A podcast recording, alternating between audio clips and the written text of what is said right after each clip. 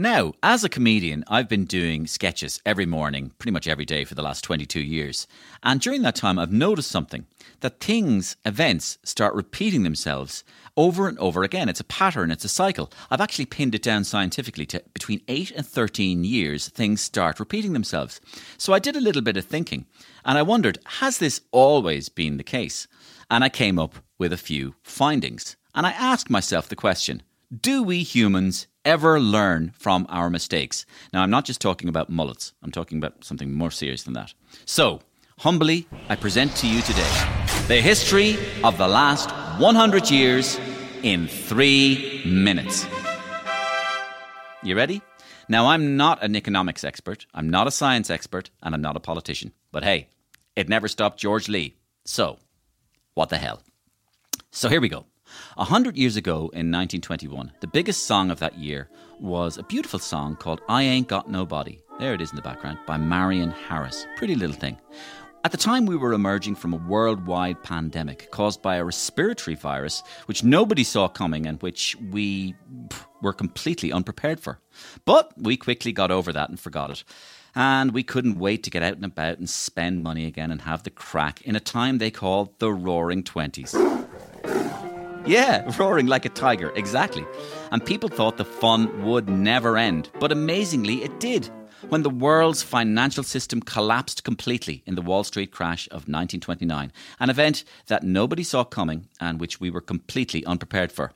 At that time, Louis Armstrong, would you believe, was having a huge hit with, yeah, you guessed it, I Ain't Got Nobody, or as he would have said, I Ain't Got Nobody.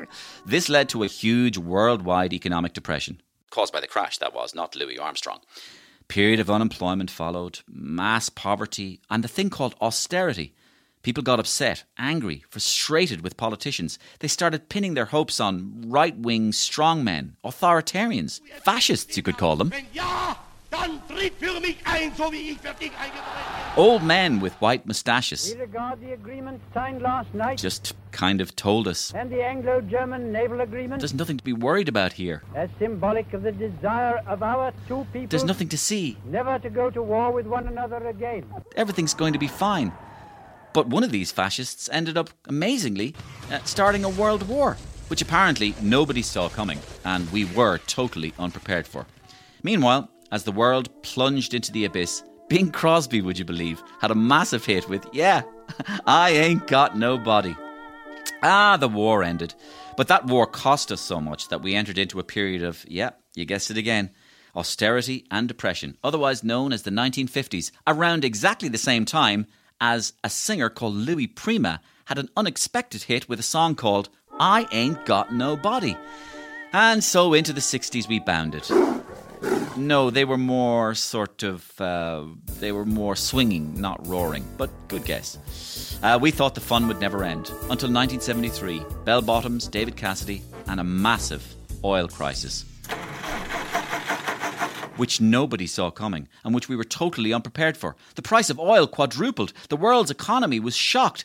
Sorry, guys. Yeah, more austerity, more depression. But we forgot all about that because we had the 1980s to think of. Oh, money, money, money. Get yourself as much as possible. Gorge yourself on money. It doesn't matter where you got it or how you made it, just get it. Buy, buy, buy. Sell, sell, sell. Why not? Even a man in a film was telling to do as he said, Greed, for lack of a better word, is good. At exactly the same time, would you believe, as David Lee Roth from Van Halen had a hit with Yeah, I ain't got nobody.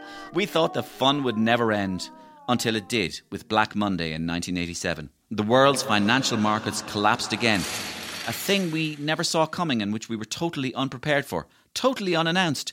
But listen, we forgot all about that. At this stage, we were used to it. And we had computers to think about. Computers? Yeah, it was called the dot com. It was a bubble. And then it burst. Yeah, it burst. About 13 years later in 2001. But we hardly registered that at this stage. We'd become inured to it. It was just a flesh wound. Anyway, it was time to start buying again. Computers? No. What? Houses. Great idea! Spend, spend, spend! I know. What about if people who couldn't afford to buy houses just bought houses anyway? Exactly! Another tiger. Miriam, the banks are fully capitalized, I guarantee you. And exactly, yeah. Old men with white moustaches told us that there was nothing to see here, America is the single greatest country in the world. nothing to worry about, We could make it even greater. until the banks collapsed all over the world. A situation we were totally unprepared for and nobody saw coming. Excuse me, I saw it coming. Yes, David, you saw it coming. Fair enough. Uh, cue more austerity, cue more depression, cue people angry with politicians and pinning their hopes on right wing authoritarian fascists, and a worldwide pandemic which nobody saw coming and we were totally unprepared for? See what I mean? Anyway, that was my theory. And you know what I discovered about my theory? It's flawed. Why? It's flawed for one big reason. Because in 2021, nobody's had a hit with I Ain't Got Nobody. Until now. Because if somebody's going to do it, you know who it is, folks. Yeah? It's Luke O'Neill. Come on in, Luke.